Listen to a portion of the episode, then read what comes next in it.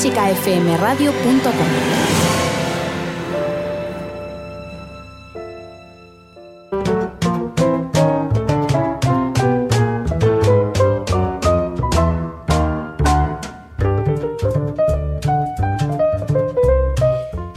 Buenas tardes a todos desde clásicafmradio.com. Bienvenidos a esta segunda edición facsímil del Canto del Libro. Como siempre, les habla y les lee Lola Barroso. El Canto del Libro vuelve a abrir sus páginas.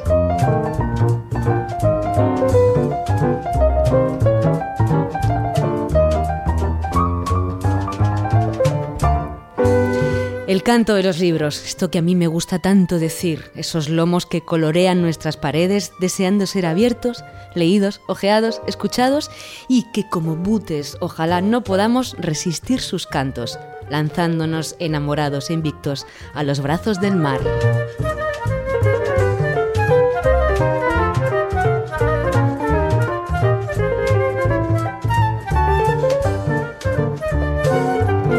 Gloria Fuertes lanzaba esta adivinanza. ¿Qué es un león? Un hombre que lee mucho. Ante una verdad tan aplastante como esta, no queda otra que rendirse a la evidencia. Como siempre, queridos leones, abandonemos la moderación y adentrémonos en el mar de los libros.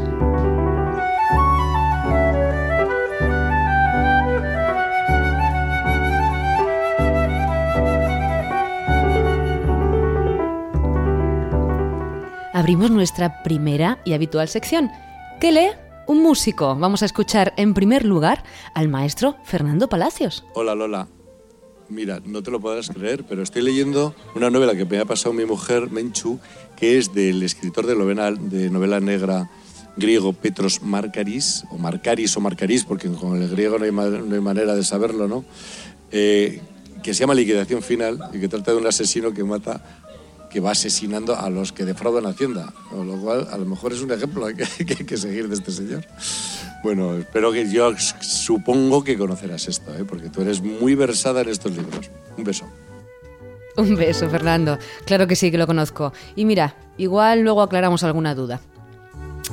Y también escuchamos al compositor Manuel Martínez Burgos. Bueno, estoy leyendo de Cicerón, es decir, sobre la amistad, lo estoy leyendo porque es una parte de una próxima composición que estoy haciendo.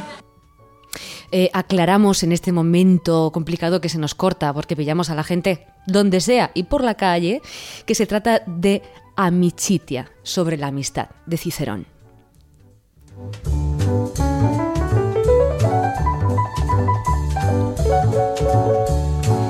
Y en nuestra vuelta de tuerca a esta sección vamos a conocer qué escucha un escritor. Estrenamos colaboradora de lujo, Ana Campoy. Buenas tardes, Ana. ¿Todo tuyo? Muchas gracias, Lola. Un placer estar con vosotros. Hoy tenemos a dos invitados en la sección, un autor y una autora. Entre los dos nos han propuesto una montaña de recomendaciones musicales, así que empezamos ya.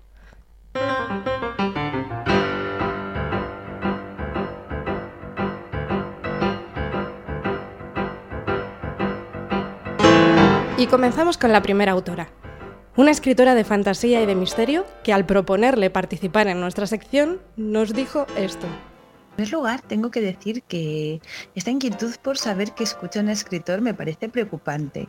Y deberíais inquietaros porque lo primero que escucha un escritor son las cosas raras y las historias que tiene en su cabeza y de las que saca las ideas para sus libros. Y eso en algunos casos, como el mío, debería daros mucho miedo. Bueno, y dicho esto, me presento, me llamo Eva Díaz Riobello y os voy a contar las cosas que escucho aparte de las voces de mi cabeza.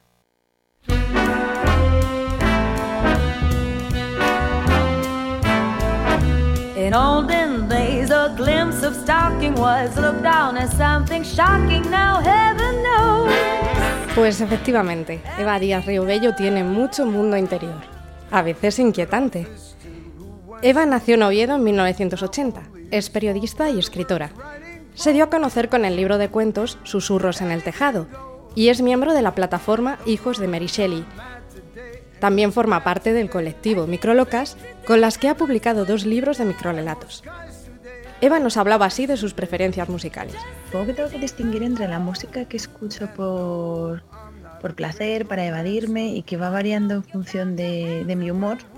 Un día a lo mejor estoy escuchando a tope a Queen y al otro día me pongo Sia o me pongo Lady Gaga. Soy un poco ciclotímica en ese sentido. Y aunque me gusta bastante el pop, ahí sí que tengo que decir que en general tiendo hacia, hacia la música pop. Y luego está la música que escucho para trabajar y que no tiene nada que ver con, con la otra. Parece que mis listas de Spotify las manejan dos personas distintas. Porque supongo que como mucha gente, en mi vida también hay un antes y un después de que apareciera Spotify y sus listas.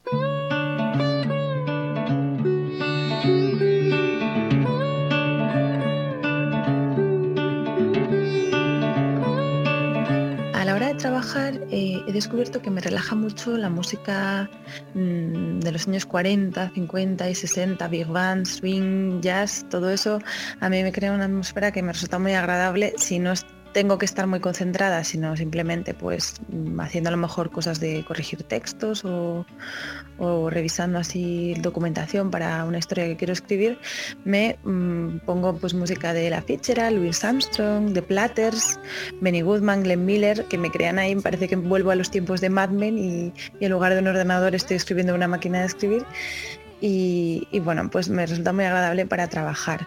Si ya necesito estar muy muy concentrada eh, en una historia, entonces ya lo que me pongo es música muy tranquila y en general suelo optar por voces femeninas. Por ejemplo, Nora Jones, me pongo mucho, Lana del Rey, Nina Simone.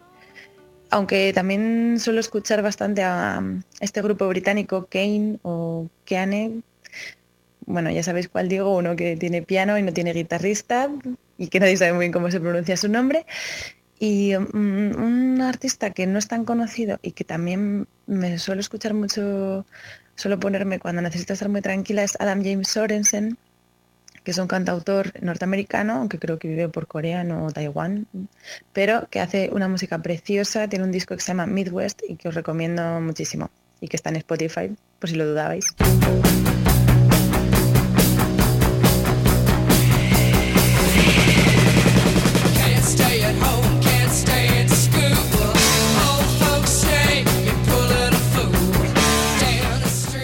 Acaba de publicar Pelos, un libro de microrelatos creado junto a su colectivo Microlocas y que está editado por Páginas de Espuma.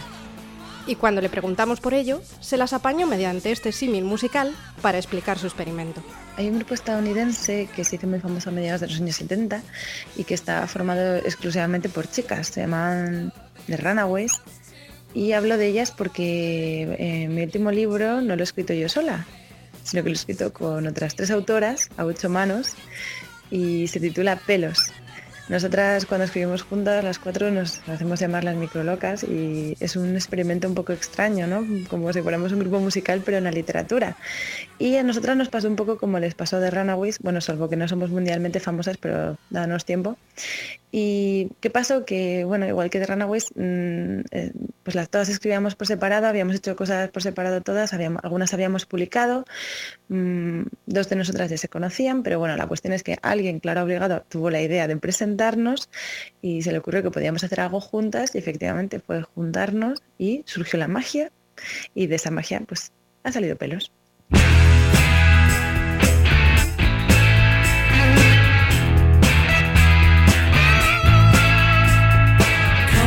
Y cambiamos de tercio. Aunque nos quedamos en Asturias, eso sí, pues de allí también procede nuestro siguiente autor. Hablamos de Miguel Ángel Delgado, periodista, escritor, crítico de cine, divulgador científico, conocidísimo por su libro Tesla y la conspiración de la luz, publicado por Destino.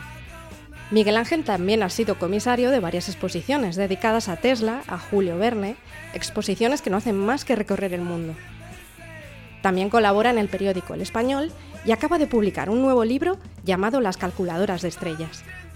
Cuando le preguntamos sobre sus gustos, Miguel Ángel nos confesó que la música es algo muy común para él. Pues la verdad es que yo siempre tengo música, siempre estoy escuchando música. Em, incluso cuando eh, estoy haciendo cualquier cosa, siempre está sonando algo. Lo que cambia es lo que, lo que suena en cada momento. No es lo mismo pues cuando estoy pasando el rato, cuando estoy leyendo sin necesidad de, mayor concentración, o por supuesto cuando, cuando estoy escribiendo. Y en cuanto a los tipos de música, pues son igualmente, son, son bastante variados.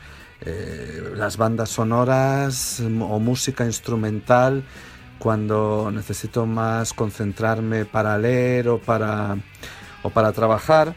Eh, cuando tengo que escribir es eh, música instrumental, pero no cualquiera. Ahí tengo una lista especial de música que por algún motivo me, hace vibrar, me hace, eh, me, inspira o no sé, me pone en una situación eh, que, me, que, me, permite escribir. Y luego están pues canciones, pues depende del momento, de vez en cuando vuelvo a mis Pink Floyd de los 70, eh, de los 80 o a otro tipo de músicas, otras veces escucho eh, música más, más moderna, incluso música discotequera. Hay veces que, curiosamente, para, para inspirarme, es música guitarrera que la pongo muy alto porque sobre todo lo que quiero es, eh, utilizo la música para controlar eh, todo lo que me rodea, para dejar fuera los ruidos y dejar fuera todo tipo de, de sonidos que no, que no quiera.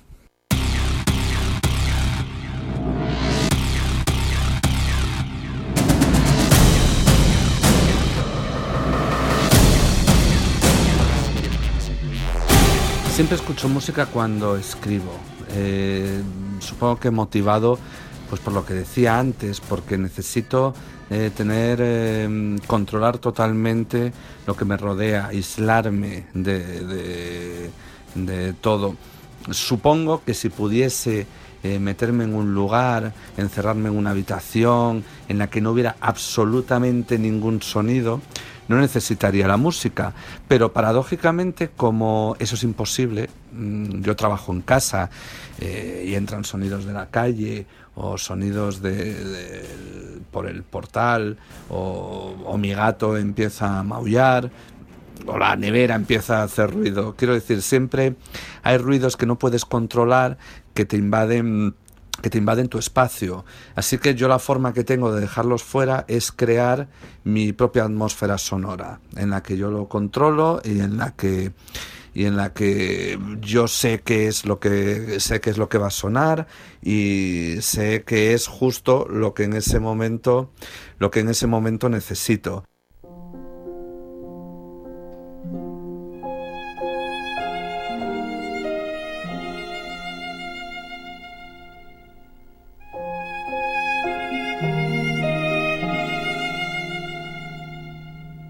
Decíamos antes, Miguel Ángel Delgado acaba de publicar su nueva novela, Las calculadoras de estrellas, editada por Destino.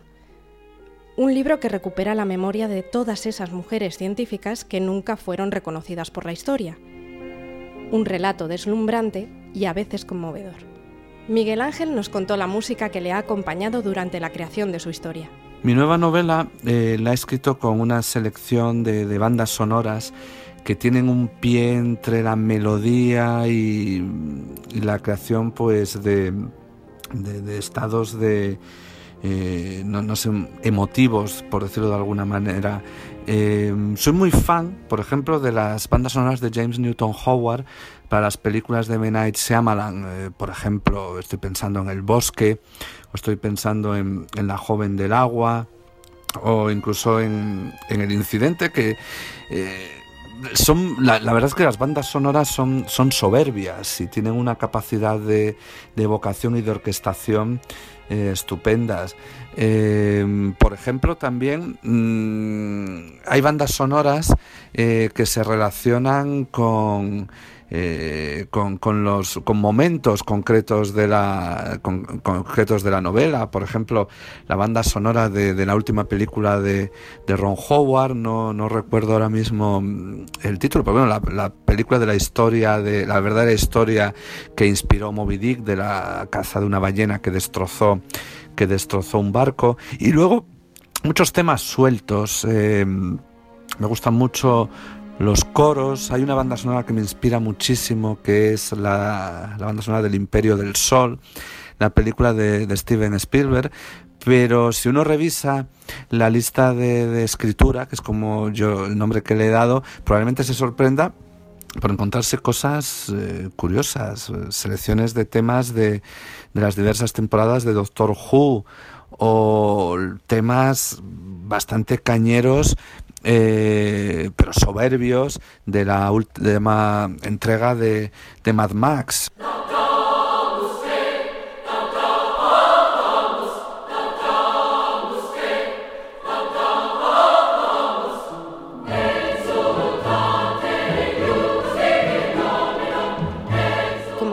Spotify para Miguel Ángel es una herramienta fundamental, tanto en su vida como en su trabajo. Para mí Spotify ha sido todo un descubrimiento, porque inevitablemente las músicas que a uno le inspiran, pues puede sonar un poco ridículo, pero de tanto usarlas como el amor, pues eh, se, gastan y eh, hay veces que ya pierden su capacidad de despertarte cosas y las tienes que dejar un poco descansar, darles un poco de banquillo. Y para mí Spotify ha sido una maravilla para poder em, tener inmediatamente la, música que estoy oyendo en una película. Siempre tengo la, la, debilidad de que me fijo muchísimo qué música suena en un momento dado, una película, una serie y esa capacidad de poder tenerla inmediatamente acceso a, ella y de poder reproducirla eh, es para mí una gozada.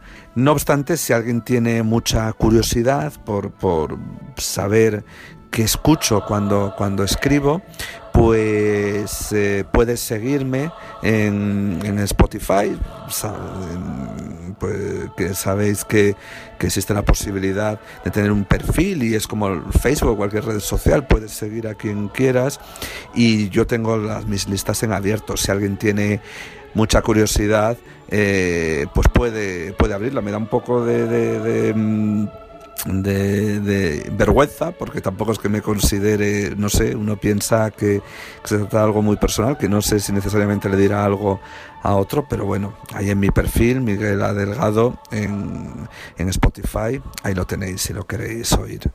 Pues ya sabéis, Miguel Adelgado, por si queréis estar al tanto de su música o simplemente acompañarle durante la creación de sus novelas. Y hasta aquí nuestras recomendaciones de hoy en ¿Qué escucha un escritor? Y Lola, lo dicho, un placer estar por aquí y nos escuchamos en el próximo programa.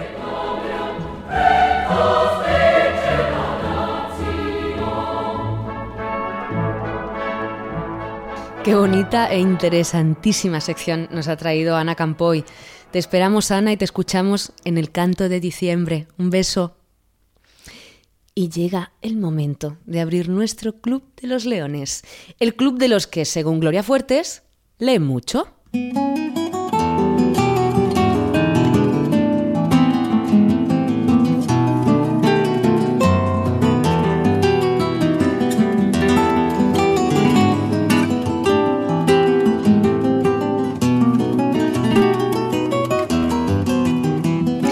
Y tenemos un libro que en uno de sus fragmentos Dice así, y añado la cita que el autor incluyó al principio. No te afanes, alma mía, por una vida inmortal. Apura el recurso acedero. Píndaro. En el caso de este, vemos solamente todo el esfuerzo de un cuerpo tenso para levantar la enorme piedra, empujarla y ayudarla a subir por una pendiente cien veces recomenzada.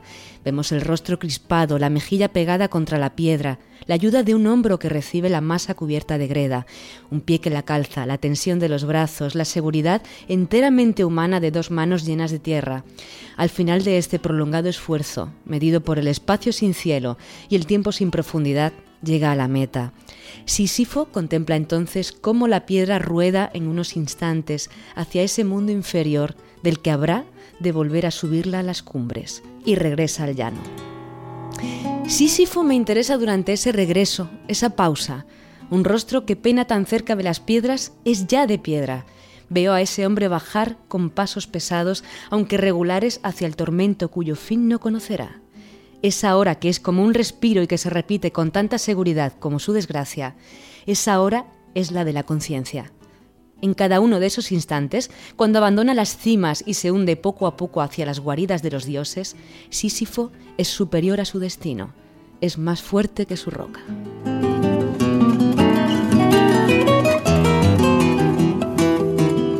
Creo que queda claro que se trata del mito de Sísifo de Albert Camus. Sísifo es uno de los personajes más interesantes de la mitología griega.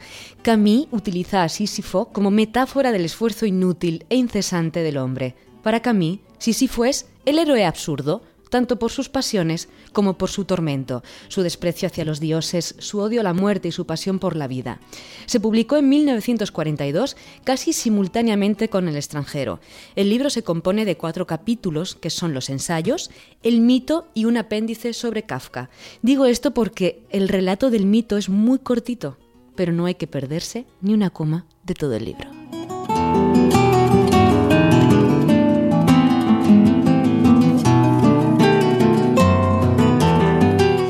Conozcamos un poco a Albert Camus. Nace el 7 de noviembre de 1913 en Mondovi, Argelia francesa, actual Drean, Argelia, y muere el 4 de enero de 1960 en Borgoña, Francia, a la edad de 46 años. Camille nació en una familia de colones franceses, pies negros, dedicados al cultivo del anacardo. Su madre, Catalina Elena Sintes, era analfabeta y casi totalmente sorda. Su padre, Lucien Camille, trabajaba en una finca vitivinícola cerca de Mondovi para un comerciante de vinos de Argel. Murió fruto de una herida ocasionada en la Primera Guerra Mundial.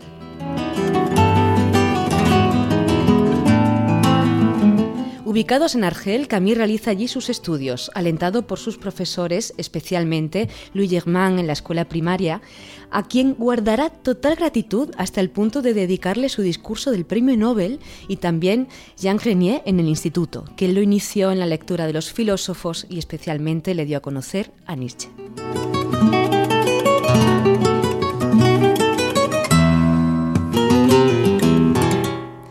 Comenzó a escribir a muy temprana edad. Sus primeros textos fueron publicados en la revista Sud en el año 1932. Tras la obtención del bachillerato, obtiene un diploma de estudios superiores en letras, en la rama de filosofía. Sin embargo, enferma de tuberculosis, hecho que le impide participar en el examen de licenciatura. El año 1935 comenzó a escribir El revés y el derecho, que fue publicado dos años más tarde. En Argel funda el Teatro del Trabajo, que en 1937 reemplaza por el Teatro del Equipo. En esos años, Albert Camus abandona el Partido Comunista por serias discrepancias, como el Pacto Germano-Soviético y su apoyo a la autonomía del PC de Argelia respecto al Partido Comunista francés. Entra a trabajar en el diario del Frente Popular, creado por Pascal Pla. Su investigación, La miseria de la cabilia, tiene un resonante impacto. En 1940, el gobierno general de Argelia prohíbe la publicación del diario y maniobra para que Camino pueda encontrar trabajo. Camille emigra entonces a París y trabaja como secretario de redacción en el diario Paris Soir. En 1943 trabaja como lector de textos para Gallimard, importante casa editorial parisina, y toma la dirección de Combat cuando Pascal Pla es llamado a ocupar otras funciones en la resistencia contra los alemanes. El anarquista André Prudhomme lo presentó en 1948 por primera vez en el movimiento libertario, en una reunión del Círculo de Estudiantes Anarquistas, como simpatizante que ya estaba familiarizado con este pensamiento. Camille escribió a partir de entonces para publicaciones anarquistas, siendo articulista de Le Libertaire, precursor inmediato de Le Monde Libertaire, la Revolución Proletaria y Solidaridad Obrera de la CNT. En 1949 viaja a América del Sur, Brasil, Argentina y Chile. Camille, junto a los anarquistas, expresó su apoyo a la revuelta de 1953 en Alemania Oriental. Estuvo apoyando a los anarquistas en 1956, primero a favor del levantamiento de los trabajadores en Poznan, Polonia, y luego en la Revolución húngara. Fue miembro de la Federación Anarquista. Su enfrentamiento con Jean-Paul Sartre tiene lugar en 1952 tras la publicación en los tiempos modernos del artículo que éste encargó a Francis Chanson, donde reprochaba a Camus que su rebeldía era deliberadamente estética, expresada principalmente en la obra de Camus El mito de Sísifo. En 1956, en Argel, Camus lanza su llamada a la tregua civil, pidiendo a los combatientes del movimiento independentista argelino y al ejército francés, enfrentados en una cruda guerra sin cuartel, el respeto y la protección sin condiciones para la población civil. Mientras leía su texto, fuera, una turba heterogénea lo injuriaba y pedía su muerte a gritos. En el año 1957 recibió el Premio Nobel de Literatura por el conjunto de su obra. Camille murió el 4 de enero de 1960 en un accidente de coche cerca de Le Petit Villevin, sobre cuyas causas se han publicado posteriormente especulaciones no confirmadas. Entre los papeles que se le encontraron había un manuscrito inconcluso, El primer hombre, de fuerte contenido autobiográfico. Camille fue enterrado en Lourmarin, pueblo del sur de Francia donde había comprado una casa.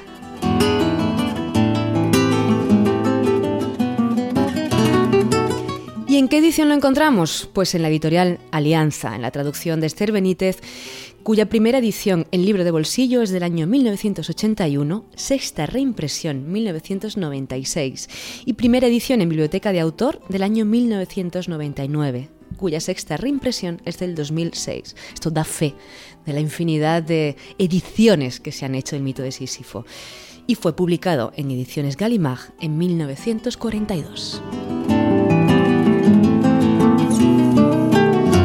Seguimos con nuestro encuadre histórico-artístico. ¿Qué ocurría en el mundo mientras se escribía o publicaba este libro? ¿Qué ocurría alrededor de Camille?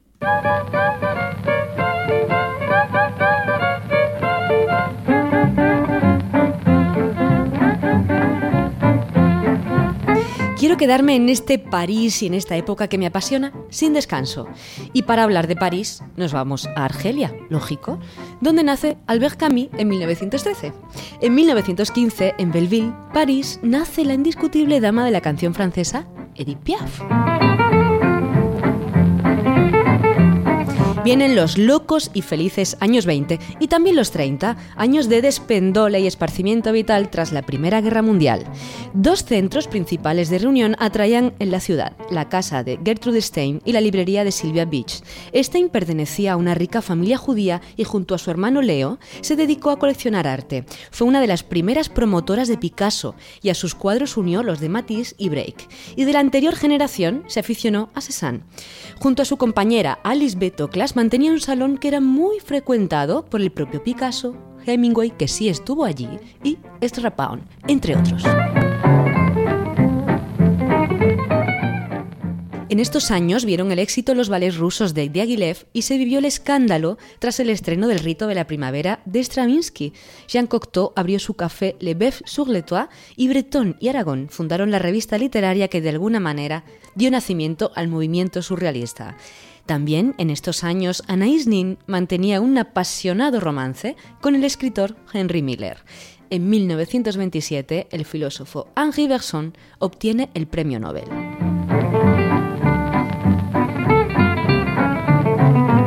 En 1929, una jovencita formal que estudiaba en la Escuela Normal Superior de París conoció a Sartre. Hablamos, cómo no, de Simone de Beauvoir. En un primer momento, la joven no se sintió atraída por su compañero de estudios, sobre todo porque él era bizco, chaparro y feo. Esto en palabras de la propia Simón. Pero lo que jugó un papel fundamental fue la atracción intelectual. Podríamos hablar mucho y muy apasionadamente de la historia amorosa de estos dos, las continuas infidelidades de ambos, los escarceos lésbicos de Simón y la atracción que Sartre tenía por las jovencitas nos daría para una infinidad de encuentros. En 1945 muere Paul Valéry, por lo visto herido de amor por Jean Voilier o Loviton, su verdadero apellido, mujer a la que dedicó el tremendamente apasionado libro Corona y Coronilla. Esta mujer que asaltó el corazón del ya mayor Valéry coleccionó un gran número de amantes ilustres, otra que nos daría demasiado que hablar. En 1947, André Gide obtiene el Premio Nobel de Literatura. En 1949, Simone de Beauvoir publica El segundo sexo, que empieza con la famosa frase No se nace mujer, se llega a serlo, y por el cual Camille dijo, Pero Simón, ¿qué has hecho? Bueno, lo que en realidad dijo Camille con un tremendo rebote fue que el libro era un insulto al macho latino. Sí, sí, eso dijo nuestro querido Camille. También en este mismo año, 1949, le encargan un libro a un tipo de lo más peculiar. Un tipo que nació en 1920, novelista, dramaturgo, poeta, músico de jazz, ingeniero, periodista, traductor, mujeriego. Sí, hablamos, cómo no, de Boris Vian. El libro era un manual de Saint-Germain-des-Prés que vio la luz 30 años después, cuando Vian llevaba ya 20 años muerto. Este libro se publicó en español en mayo de 2012 por la editorial Gallo Nero y de ahí he sacado esta descripción de este barrio y sus ocupantes en palabras de Arturo Alnarte. Fue en esta zona del centro parisino, junto al barrio latino, donde se concentró y adquirió forma y sustancia una generación de intelectuales, músicos, escritores, jóvenes rebeldes y cantantes, todos o casi vestidos de negro, desaliñados, al menos en apariencia, fumadores empedernidos, desencantados de la vida, pero encantados de conocerse y de atraer, como la Torre Eiffel o el Museo del Louvre, a los turistas a sus sótanos enmohecidos, donde dislocaban sus cuerpos al ritmo de jazz, quemaban sus pulmones y discutían sobre el ser y la nada, lo que podemos llamar la movida de París. Hizo una guía de presentación de estos trogloditas, entre comillas. De Jean Genet dice, poeta homosexual y charlatán, es en el fondo el tipo más encantador del mundo. De la pareja de Sartre y Beauvoir dice, si los hosteleros de la zona tuviesen dos dedos de frente, Simón de Beauvoir y Sartre deberían consumir gratis en todos los bistros a los que han encumbrado. De Albert Camus cuenta que era bastante conocido por cierta susceptibilidad. En 1952, Sartre y Camille rompieron sus relaciones de una manera definitiva. Los dos eran militantes de izquierda, pero el fin de la Segunda Guerra Mundial los colocó en lados opuestos. Sartre justificaba la violencia inherente a la revolución social y Camille se oponía a ella. Henri Matisse muere en 1954. Camille, premio Nobel en el 1957, abandonó este mundo de una manera absurda en 1960.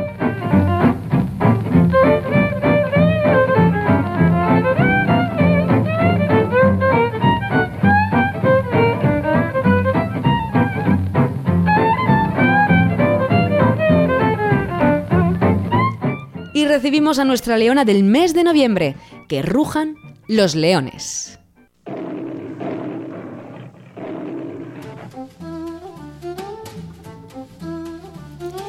Hoy tenemos a Denise Perdikidis, eh, coreógrafa, directora, actriz y pedagoga. Crea su propia compañía de danza estrenando sus montajes en múltiples festivales nacionales e internacionales entre los años 1987 y 1995.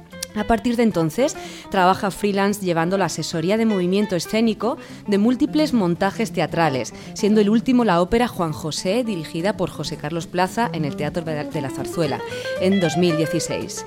En el campo de la pedagogía ha sido profesora de interpretación gestual en la RESAD, taller de fin de carrera 2003-2004, profesora del máster de movimiento de la Escuela TAI, el máster de movimiento Fundación Barenboim, escénica, Centro de Estudios Escénicos de Andalucía, Laboratorio teatral William Layton, etc. Actualmente es profesora adjunta en la Escuela Internacional de Teatro Gestual Nouveau Colombier, compaginando la docencia con otros centros y continuando su colaboración en el ámbito teatral. Muy buenas tardes, Denise. Hola, ¿qué tal? Vaya lujo de invitada que tenemos hoy. Un lujazo, lujazo. Oye, mira, una cosa, aprovechando que, que, eres griega, que esto no se dice en tu biografía, quiero que nos aclares la duda de Fernando Palacios y la de todos. ¿Cómo se pronuncia este escritor griego que es Petros Marcaris o Marcaris? Marcaris. Marcaris, mira, ya hemos aprendido, hemos aprendido todos griego ahora mismo. Sí, sí, sí, sí. maravilloso escritor. Sí, además, para los amantes de la, de la novela negra y de intriga. Sí, sí, sí. sí. Denise, ¿qué lee, ¿qué lee una mujer como tú con este currículum? Mm, pues mira, mm, mm, me, me, encanta la novela negra y de Petros Markaris me, me, he leído muchísimos libros porque además refleja muy bien la realidad griega, ¿no? De, del día a día, de la vida diaria, ¿sabes? Y bueno, me gusta mucho, me gusta y además tiene mucho sentido del humor. Y bueno, me gusta todo tipo de, literatura. Eh, y muy especialmente la, la, policíaca, me gusta. Pero desde muy joven siempre me gustaba. Qué bien. Sí, sí, ¿Y nos recomiendas algún libro en concreto que hayas leído últimamente que te haya bueno, dejado... Mira, os recomiendo, fíjate, mm, es un autor, es un autor teatral que se llama Wajdi Muawad, que ha hecho, ha escrito una, unas obras entre las que se encuentra Incendies, que se ha, se ha representado aquí y ha tenido mucho éxito, la ha traído dos veces, incluso se ha hecho una película. Y entonces a mí me fascina este autor teatral y curiosamente ah, encontré una novela suya, policíaca, que se llama Anima y es, ah, bueno, es, un, es una novela... Eh, muy, muy dura, pero al mismo tiempo muy lúcida, muy lúcida. Me gustó muchísimo porque es la, la, de alguna forma es como la peripecia, la epopeya de un hombre que pierde a su mujer, que bueno, que asesina a su mujer y entonces eh, pues busca al asesino de su mujer y la historia está contada mm, por los eh, animales, por los bichos. Entonces cada capítulo lo escribe pues un, cuervo, un, gato, uh, un, pez dentro de una pecera, por, por donde va mm, atravesando espacialmente, ¿no? eh, pues eh, la historia la cuentan los, los, los, los, bichos, por así decirlo. Entonces, claro, es un punto de vista, de alguna forma te, te, te enfrenta con la monstruosidad del ser humano. Eso te iba a decir, suena bastante contada a través de los animales. Sí, sí, sí. Eh, sí, y que los animales dan como un punto de vista de, de empatía, de... De la animalidad, incluso del ser humano, ¿no? Sí, sí, sí, sí. Y es maravillosa esa novela, maravillosa. bueno, pues de hecho la estoy leyendo otra vez, porque es muy dura, ¿eh? es, durísima. A veces yo tenía que leer un capítulo los capítulos son muy cortitos y lo tenía que dejar porque es muy habla mucho de la violencia del ser humano. Pero es hiper recomendable hiper recomendable. Pues yo tomo nota porque porque además no lo he leído. dramaturgo maravilloso. Qué maravilloso Nos lo quedamos, te lo compramos, Denise, como se suele decir. Vale, muy bien, estupendo. Oye, ¿qué, qué música escuchas. Aunque yo te conozco bastante, pero me gustaría que, nos contaras un poco así en general cuál es tu abanico de, músicas, porque hay muchos momentos, muchos estados en la vida y, ahí sí me gustaría que nos cuentes. Uy, pues eh, mira, escucho muchísimos tipos de música. Me gusta, eh, me gusta el jazz muchísimo, me gusta Kurt Elling, que es un cantante maravilloso. Ah, me gusta Chet Baker, me gusta, bueno, los típicos también, Ella Fitzgerald, ah, bueno, me gusta muchísimo el jazz, me gusta la música clásica, especialmente Bach.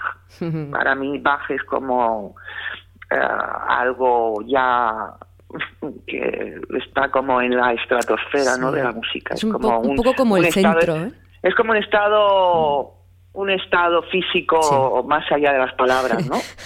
Eh, como compositor y, bueno, la música es maravillosa.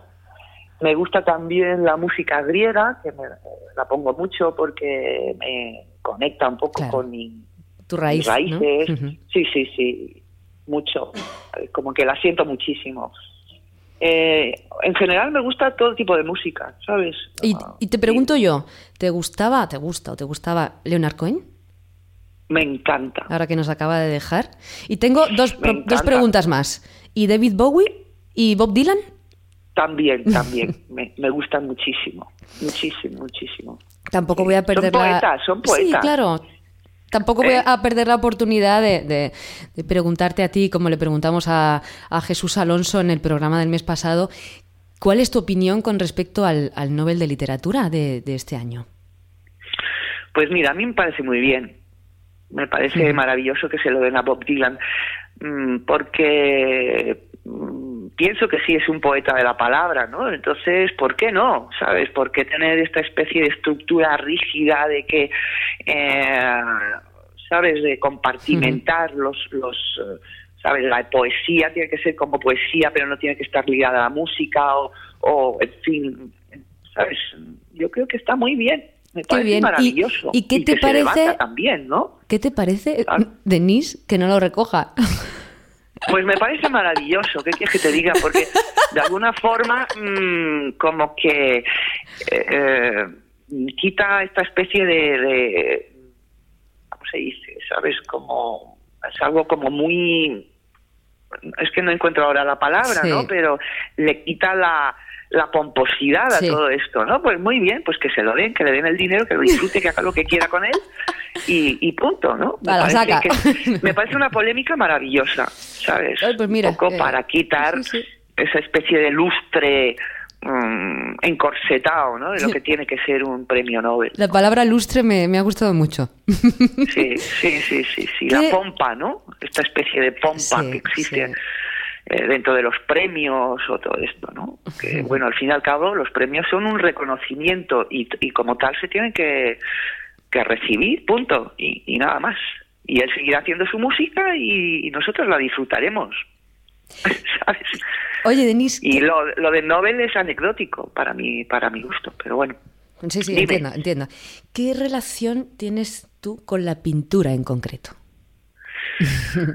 Pues mira, la pintura mm, la he mamado de pequeñita porque mi padre era pintor, entonces pues eh, yo iba a su estudio todos los días porque estaba en el piso de abajo de, de mi casa familiar y, es un mundo fascinante y además estoy muy agradecida porque claro, desde muy pequeña, mm, sin yo quererlo, mm, pues siempre estuve rodeada de un ambiente donde veía pintura, veía cómo pintaba mi padre.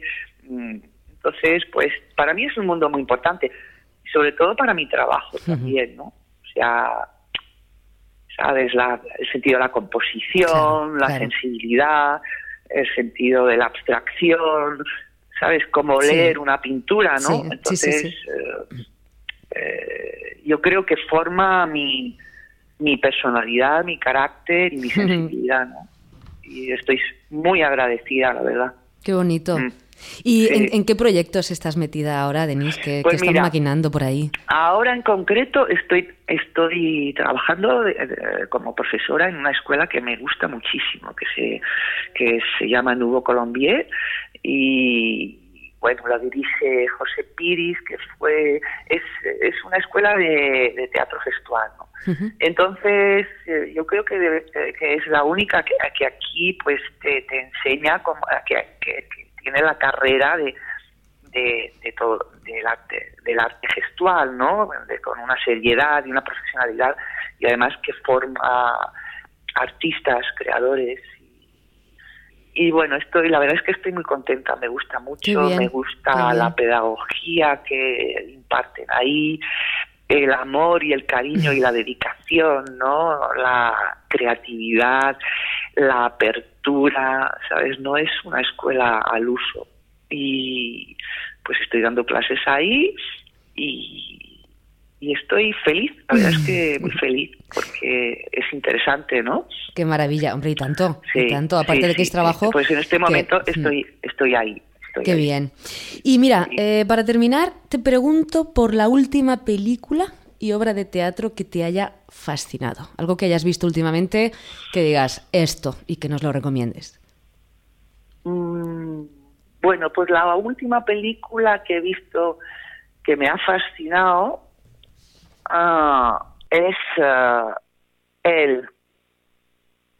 El, que es de un director que se llama Paul Verhoeven o algo así, ¿no?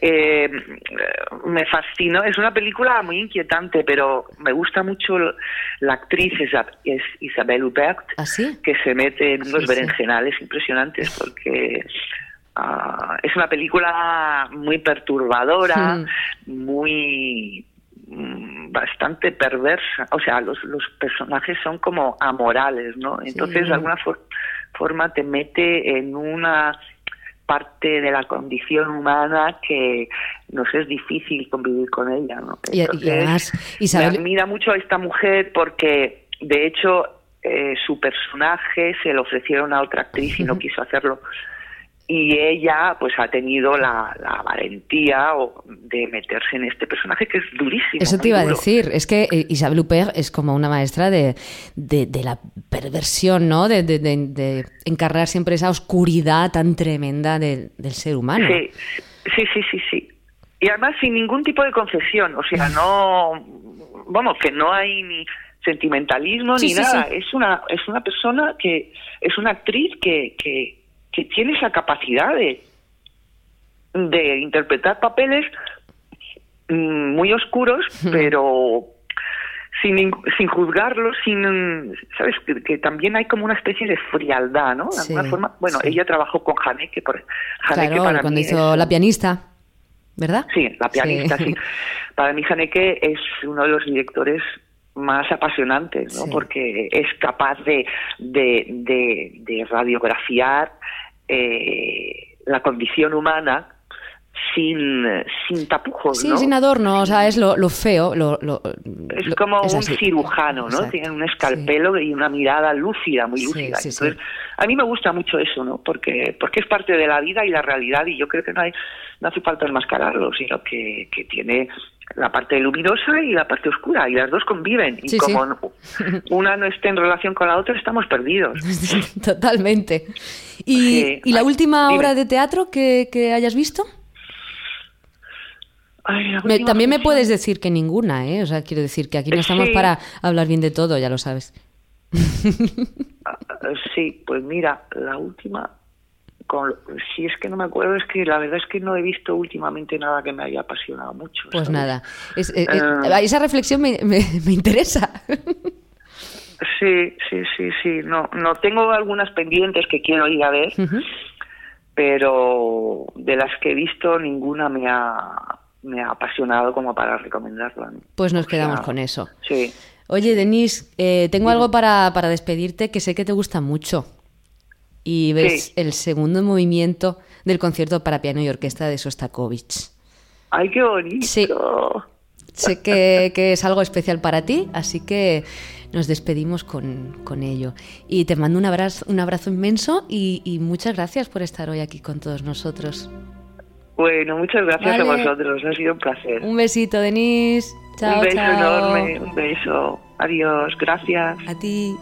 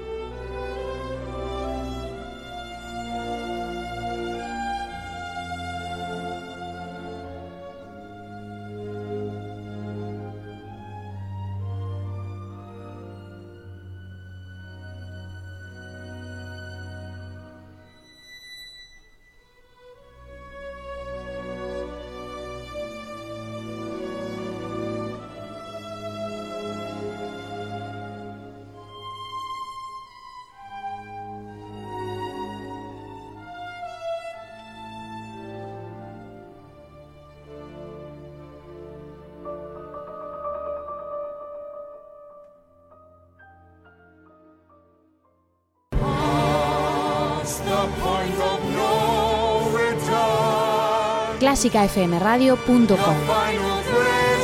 Algo que no te esperas.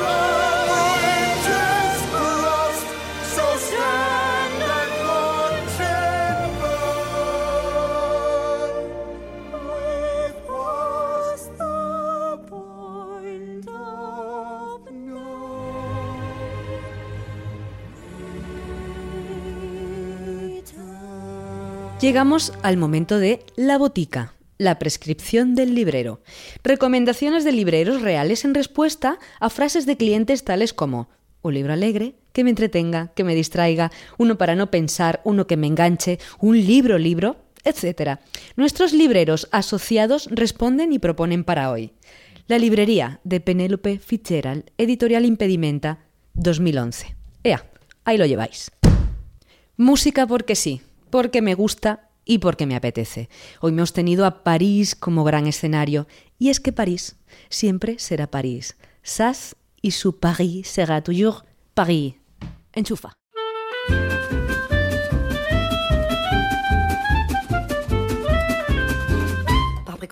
On a beau mettre des croisillons à nos fenêtres, passer au bleu nos devantures et jusqu'aux pneus de nos voitures, désentoiler tous nos musées, chambouler les Champs-Élysées, emmailloter de terre battue toutes les beautés de nos statues, voler le soir, les réverbères, plonger dans le noir la ville lumière.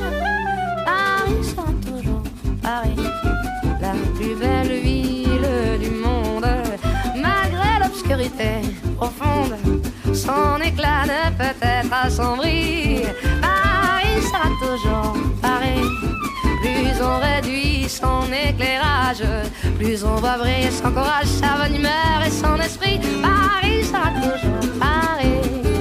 Pour qu'à ce bruit, chacun s'entraîne. On peut la nuit jouer de la sirène et nous contraindre à faire le zouave en pyjama dans notre cave. On aura beau par des ukases, nous couper le veau et même le jazz, nous imposer le masque à gaz, des mots croisés à quatre cases, nous obliger dans nos demeures à nous coucher tous à 11 heures. Paris sera toujours Paris, la plus belle ville du monde, malgré l'obscurité profonde. Son éclat ne peut être assombri. Paris sera toujours Paris. Plus on réduit son éclairage, plus on voit briller son courage, sa bonne humeur et son esprit. Paris sera toujours Paris.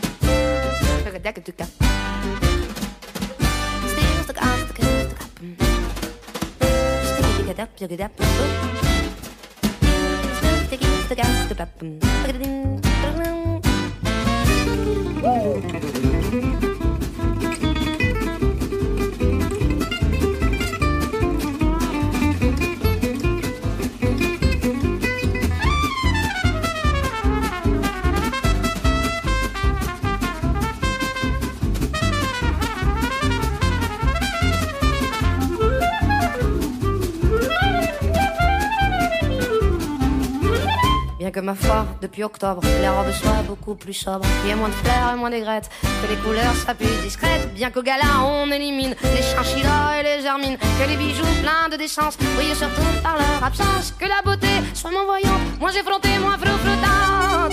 Paris sera toujours Paris, la plus belle fille du monde,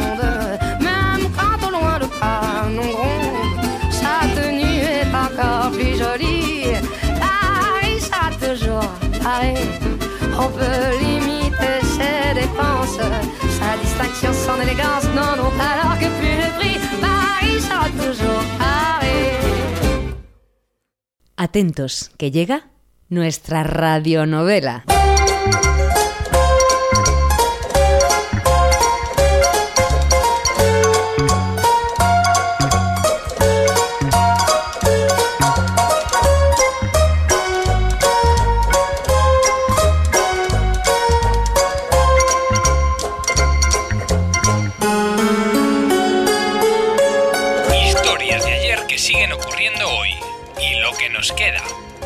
En hechos reales.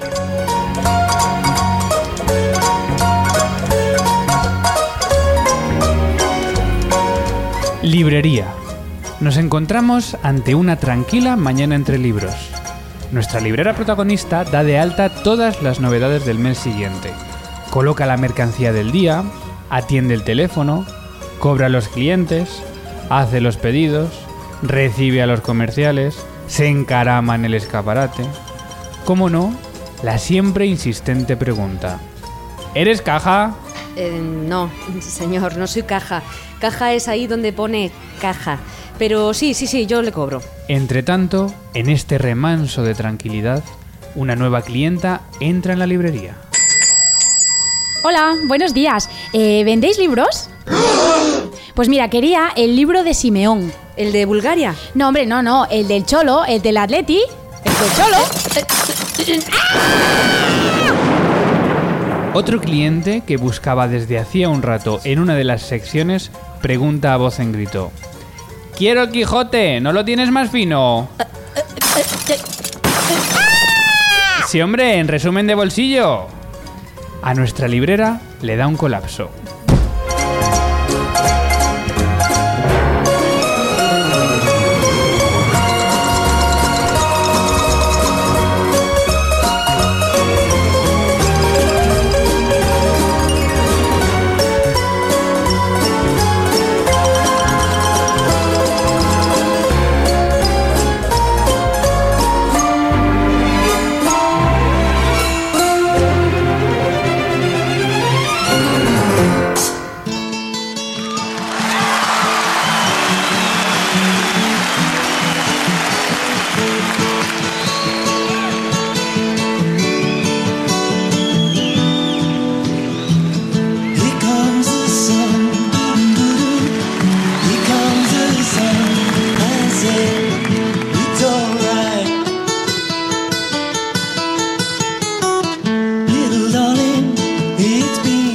Hasta aquí nuestro canto del libro de este mes de noviembre.